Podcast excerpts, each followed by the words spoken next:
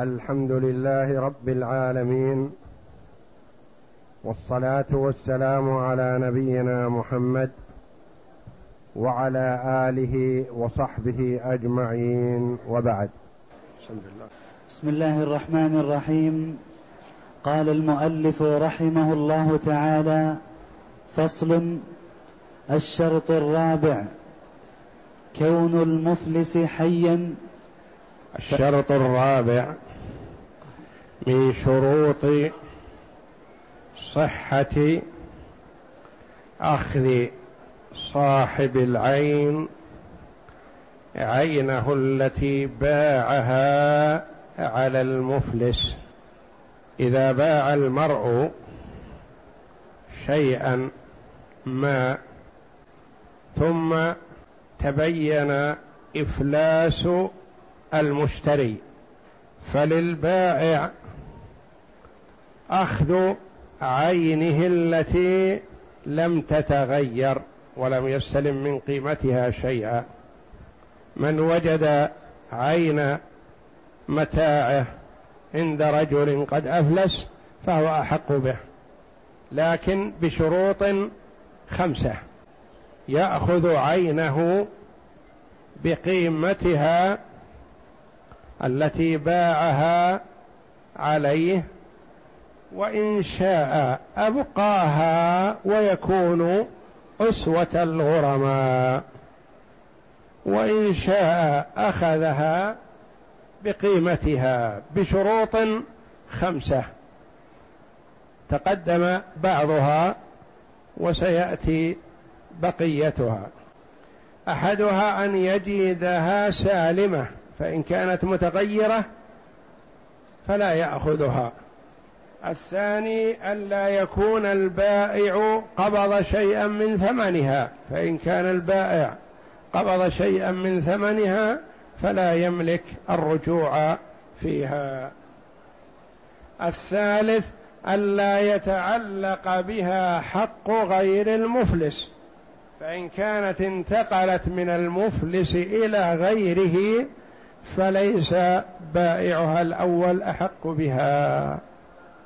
الرابع كون المفلس حيا يعني حجر عليه وهو حي. أما إذا كان أعسر بالقيمة ثم مات فإن صاحب العين هذه يكون أسوة الغرماء. إيضاح ذلك. رجل باع سيارة مثلا على رجل تبين فقره ثم تبين أنه مدين بديون أكثر من ممتلكاته ثم حجر عليه. حجر عليه الحاكم لا يبيع ولا يشتري حتى تصفى الأموال التي بين يديه وتعطى لأصحاب الحقوق. في أثناء الحجر عليه وقبل النظر في ماله مات. فجاء صاحب السيارة التي باعها قريبا قال هذه سيارتي. ولم أستلم من قيمتها شيء وهي بحالها. والنبي صلى الله عليه وسلم يقول من وجد عين ماله عند إنسان قد أفلس فهو أحق به. فأنا أحق بسيارتي هذه تريدون أن تبيعوها؟ ثم تقسموا قيمتها على الغرماء وأنا واحد منهم يمكن يأتيني خمسة عشرة عشرين ثلاثين بالمئه وبقية حقي يذهب. أنا أحق بها. نقول لو كان الرجل حيا فنعم فأنت أحق بها. لكن الرجل الآن مات. وانتقل المال الذي بين يديه تعلق به حق الغير وهو الوارث. فلست بأحق بها بل هي تكون ضمن التركة ثم تصف التركة ويوزع على أصحاب الحقوق ما ينالهم من حقوقهم. نعم. الشرط الرابع كون المفلس حيا فإن مات فالبائع فالبائع أسوة الغرماء. لما روى أبو هريرة أن النبي صلى الله عليه وسلم قال فإن مات فصاحب المتاع أسوة الغرماء رواه أبو داود. وفي لفظ أيما امرئ مات وعنده مال امرئ بعينه اقتضى من ثمنه شيئا أو لم يقتض فهو أسوة الغرماء رواه ابن ماجه. ولأن الملك انتقل عن المفلس فسقط الرجوع فيه كما لو باعه. لأن الملك انتقل من المفلس إلى من؟ إلى الورثة. فليس البائع للعين أحق بها في هذه الحال. نعم. فصل الشرط الخامس. فصل الشرط الخامس وهو آخر الشروط الخمسة التي لا بد منها في استرجاع من باع على المفلس عينا. نعم. الشرط الخامس ألا يزيد زيادة متصلة كالسمن والكبر. كالسمن. كالسمن والكبر وتعلم صنعه. فإن وجد ذلك منع الرجوع ذكره الخرقي لأنه فسخ بسبب حادث فمنعت فمن فمنعته الزيادة المتصلة كالرجوع في الصداق للطلاق قبل الدخول.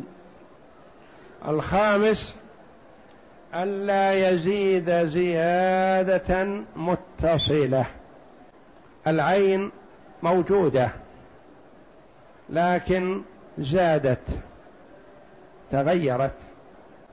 رجل باع على رقيق باع على إنسان رقيقا بعشرة آلاف. ثم إن المشتري علم هذا الرقيق فصار كاتب. أو فرغه لطلب العلم فصار طالب علم. أو علمه صنعة هندسة أو خياطة أو نجارة أو طب. ثم إن الفقير الذي اشترى الرقيق حكم عليه بالحجر لفلسه. فجاء صاحب الرقيق الذي باعه يقول أنا بعته بعشرة آلاف أعطوني إياه عن حقي لأنه بعينه. يطالب بهذا فماذا نقول له؟ نرجع إلى صاحبه مالكه المحجور عليه. ترضى أن يرجع فيه؟ قال لا. أنا اشتريته منه بعشرة آلاف على أنه عامل. والآن علمته وأنفقت عليه حتى صار طبيبا أو صار مهندسا صار صاحب مهنة. والآن نعرضه في السوق يساوي خمسين ألف بدل عشرة آلاف لأجل هذه الصنعة التي معه. فهل يرجع فيه صاحبه؟ لا. لأن في رجوعه عليه ضرر على المفلس ولا ضرر ولا ضرار. المفلس اشتراه بعشرة والآن يساوي خمسين فيرجع فيه هكذا؟ لا. أو مثلا اشترى البقرة أو الناقة وهي هزيلة ضعيفة مريضة بألف ريال. ثم إن المشتري قام على هذه الدابة فسمنت وزانت وصارت بدل كونها مشترات بألف ريال تساوي عشرة. فحجر على المشتري فجاء صاحبها يقول أنا أحق بها لأنه حجر عليه وهي بعينها. نقول صحيح بعينها لكنها زادت. زيادة من فص متصلة. زادت زيادة متصلة فالزيادة المتصلة هذه تمنع الرجوع لأن فيه ضرر على المفلس. المفلس اشتراها منك بألف والآن هي تساوي عشرة آلاف ففيها ضرر على المفلس الرجوع وضرر على الغرماء الآخرين لأنهم يستفيدون من هذه القيمة. فلا رجوع حينئذ. بخلاف الزيادة المنفصلة كما سيأتي. نعم. وعن أحمد له الرجوع للخبر ولأنه فسخ لم تمنعه الزيادة كالرد بالعيب. ورواية عن أحمد رحمه الله قال لا يمنع الرجوع الزيادة المتصلة لأنها في حكم المزيد ولا يمكن فصلها والحديث وجد عين متاعه فهو أحق به وهذا وجد عين متاعه. رواية أخرى ففيها محل اجتهاد الحاكم. نعم. فأما الزيادة المنفصلة كالولد والثمرة الظاهرة والكسب فلا تمنع الرجوع لأنه يمكن الرجوع في العين دونها. فأما الزيادة المنفصلة الرجل باع ناقة بخمسة آلاف ريال. الناقة حملت وولدت والرجل لم يدفع من قيمتها شيء. وأفلس المشتري للناقة. فجاء صاحب الناقة الذي باعها بخمسة آلاف يقول أعطوني ناقتي وولدها. نقول الناقة صح أنت أحق بها لأنها ناقتك ولم تتغير ولم تستلم من قيمتها شيء فهي لك. وأما الزيادة المنفصلة فهي للمفلس فهي للمشتري لأنها نماء ملكه لو تلفت كانت عليه فإذا زادت كانت له فنرد عليك الناقة بدون ولدها. الزيادة المنفصلة لا تمنع الرجوع. يرجع إن شاء. هو غير مجبر على الرجوع. لكن إن رغب في الرجوع فيأخذ ما باع دون النماء مثلا باع سيارة. السيارة استعملت بأجرة وحصل أجرة من كسب صاحبها عليها ثم تبين إفلاسه وحجر عليه الحاكم فجاء صاحب السيارة الأول يقول ردوا علي سيارتي أنا ما استلمت من قيمتها شيء وأريد سيارتي نقول لا بأس خذ سيارتك يقول أريد الأجرة التي حصلت حصل عليها المرء من سيارتي نقول لا. هذا نماء منفصل. هذا للمشتري. لك السيارة وحدها. إن أردتها فخذها بالقيمة التي بعتها به وإلا فأنت أسوة الغرماء. يقول أعطوني الأجرة التي أجرت في وقت الحج. حصلت على مبلغ أجار وقت الحج. أعطوني إياه أو نصفه أو ربعه. نقول لا. النماء المنفصل للمشتري ولا رجوع لك عليه. لأنها لو تلفت السيارة تكون على حساب من؟ على حساب المشتري حساب المفلس هذا. فكذلك نماؤها المنفصل له. النماء المنفصل كالولد وكالأجرة والكسب إذا كان عامل يكسب ونحو ذلك. نعم. والزيادة كالولد وكالثمرة الظاهرة. الثمرة الظاهرة. باع عليه نخلا.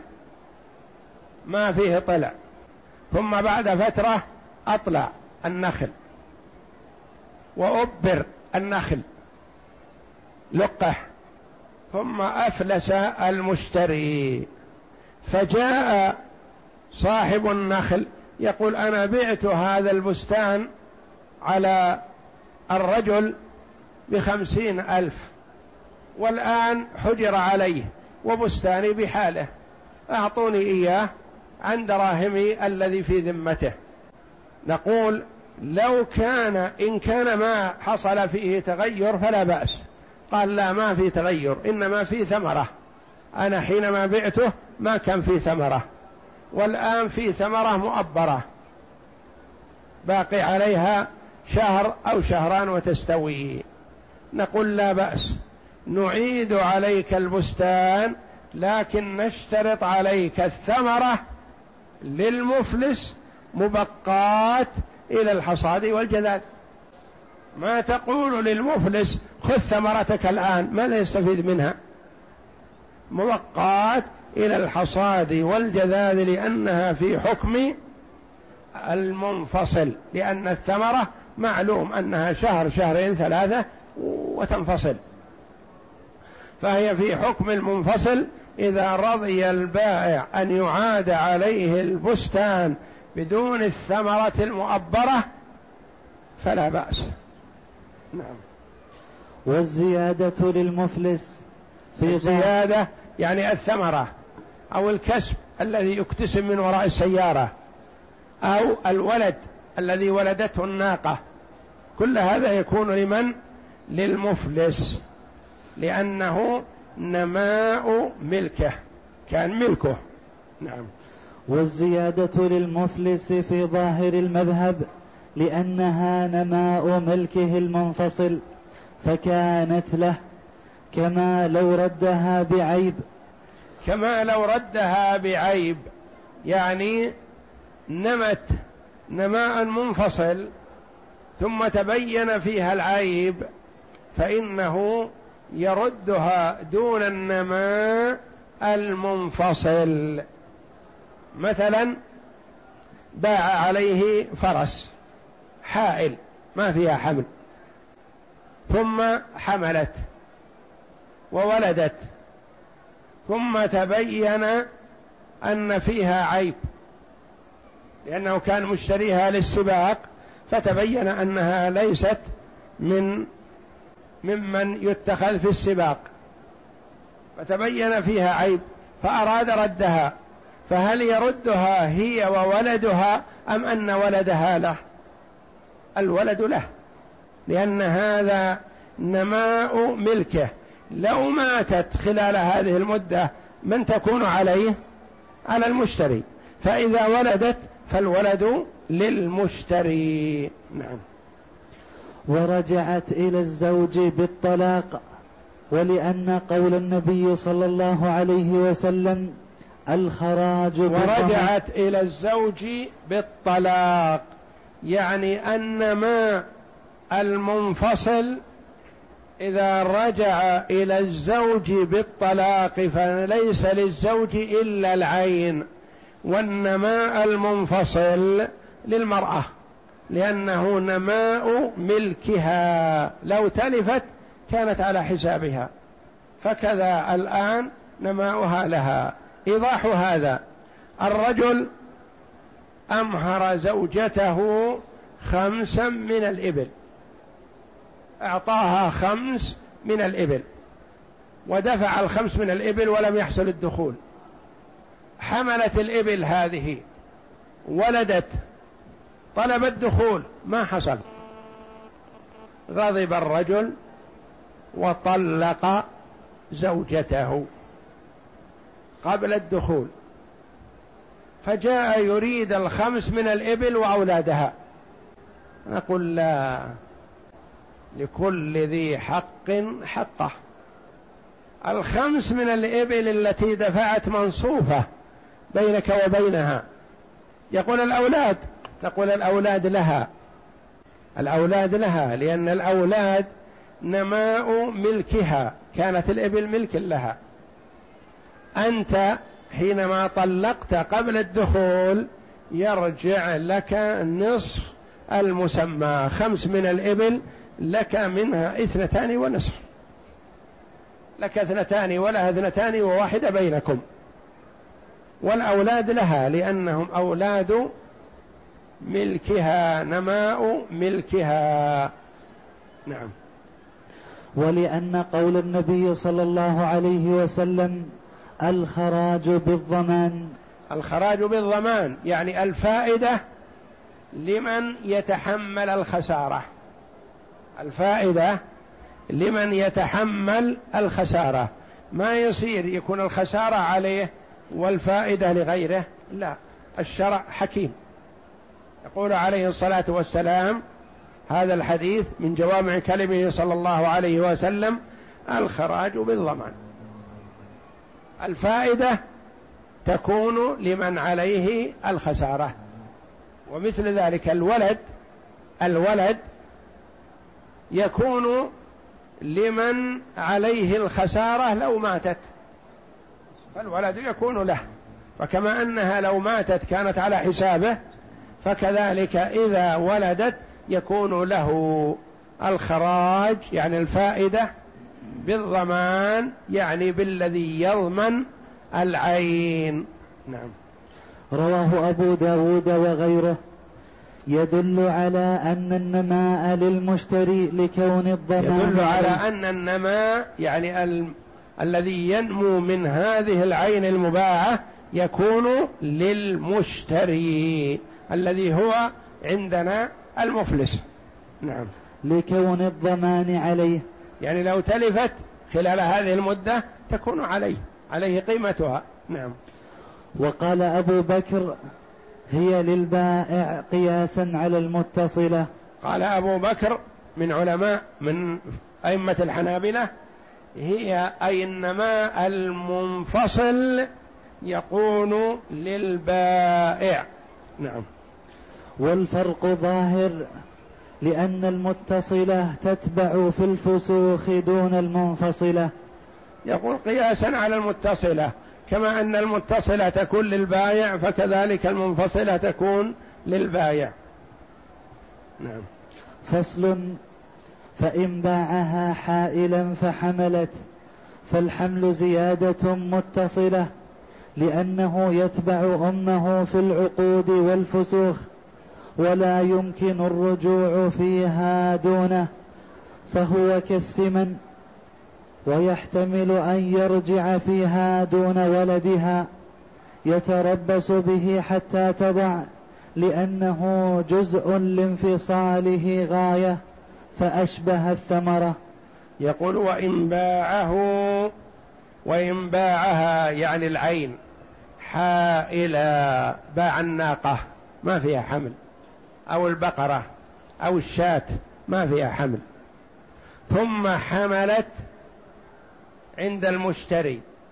ثم تبين إفلاس المشتري هذا وحكم الحاكم الشرعي عليه بالحجر. فجاء صاحب الناقة أو صاحب البقرة أو صاحب الشاة قال أريد عين مالي. أنا بعتها علي بكذا أعطوني إياها ولا أطالب بشيء. فيقول المفلس لا أنت حينما بعتها علي هي حائل ما فيها حمل. والآن حامل. الآن حامل. حينما اشتريتها منك أنا اشتريتها منك بألف وهي الآن تساوي ألفين. فما يسوغ أن ترجع إليك بالقيمة السابقة. قال هنا الحمل زيادة متصلة تمنع الرجوع. يقول وجود الحمل يمنع الرجوع لأنها تغيرت وزادت قيمتها. قول آخر أنه لا يمنع الرجوع لكن يكون الولد للمفلس. لأنه نماء ملكه قد يقول قائل هذا متصل في البطن. نقول مبقى إلى الوضع. إذا وضعت الناقة أخذ المفلس وغرماؤه الولد وسلموا الناقة لصاحبها الأول. لأن هذا نماء ملك المفلس فهو أحق به. وليس متصلا يمنع الرجوع لأن لانفصاله غاية. هذا أشبه ما يكون بالثمرة. ألستم قلتم إنه في الثمرة مبقات إلى الحصاد والجذاذ ولا يمنع الرجوع؟ كذلك الولد مبقى إلى الوضع ولا يمنع الرجوع. إن أراد الناقة بعد وضعها فيسلمن الولد ويأخذ الناقة.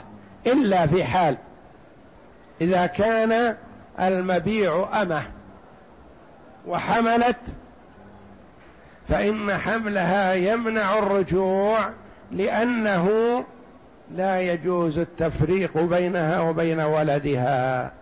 إلا في حال إذا اتفقا على بيعها على شخص واحد تكون قيمة الأمة للبائع الأول وتكون قيمة الولد للمفلس الذي هو المالك الأخير.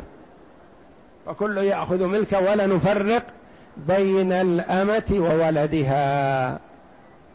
فيحرم على المسلم أن يفرق بين الأمة وولدها إذا آل إلى ملكه. كل هذا من عطف الإسلام ورفقه بمن يعقل. ويقول هذه أمة وولدها لا تبع الولد على شخص وتبيع الأمة على شخص فتفرق بينهما. لا. نعم. وإن أفلس بعد وضعها فهو زيادة منفصلة. له الرجوع في الأم دون الولد إلا أن تكون أمة فلا يجوز التفريق بينهما.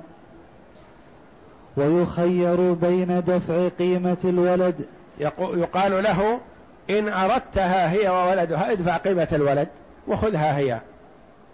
أو تشترى منه هي وحدها ويكون تكون مع ولدها. أو يتفق على أن يبيع الأمة وولدها على شخص يشتريهما معا ويدفع قيمة الأمة للبائع الأول ويدفع قيمة الولد للمشتري الذي هو المفلس. ويخير بين دفع قيمة الولد ليملكها وبين بيعهما معا فيكون له من الثمن ما يخص الأم. وإن باعها حاملا فلم تزد قيمتها فله الرجوع. وإن زادت القيمة لكبر الحمل أو وضعه فهي زيادة متصلة. وإن باعها حامل باعها والحمل فيها ثم تبين الإفلاس. فإن لم تتغير قيمتها استرجعها. يعني باعها وحملها مثلا ابن شهر شهرين. ثم تبين إفلاس الرجل ثم استعادها وحملها ابن ثلاثة أشهر أو أربعة أشهر. هذا لا يغير من القيمة. القيمة هي هي فله الرجوع.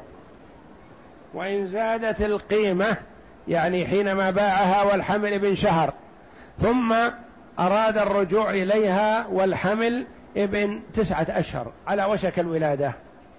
فلا لأن فيها زيادة. فيما إذا كان المبيع عينين فتلفت إحداهما. وقال القاضي له الرجوع فيهما على كل حال ومن جعل الحمل لا حكم له جعل حكمها حكم المبيعة حائلا سواء. يعني إذا باعها وهي حامل ثم زاد الحمل مثلا قال هي لم تتغير مثل ما لو كانت حائل لأنها ما تغيرت القيمة. فله الرجوع فيها مثل لو باعها وهي حائل وأراد الرجوع فيها وهي حائل يعني بدون ولد لأنه ينظر للقيمة. إن تغيرت القيمة فالمفلس له حق لأنه لا يهدر حقه من أجل حق صاحبه. فإن لم تتغير القيمة فهو يرجع فيها. والله أعلم وصلى الله وسلم وبارك على عبد ورسول نبينا محمد وعلى آله وصحبه أجمعين.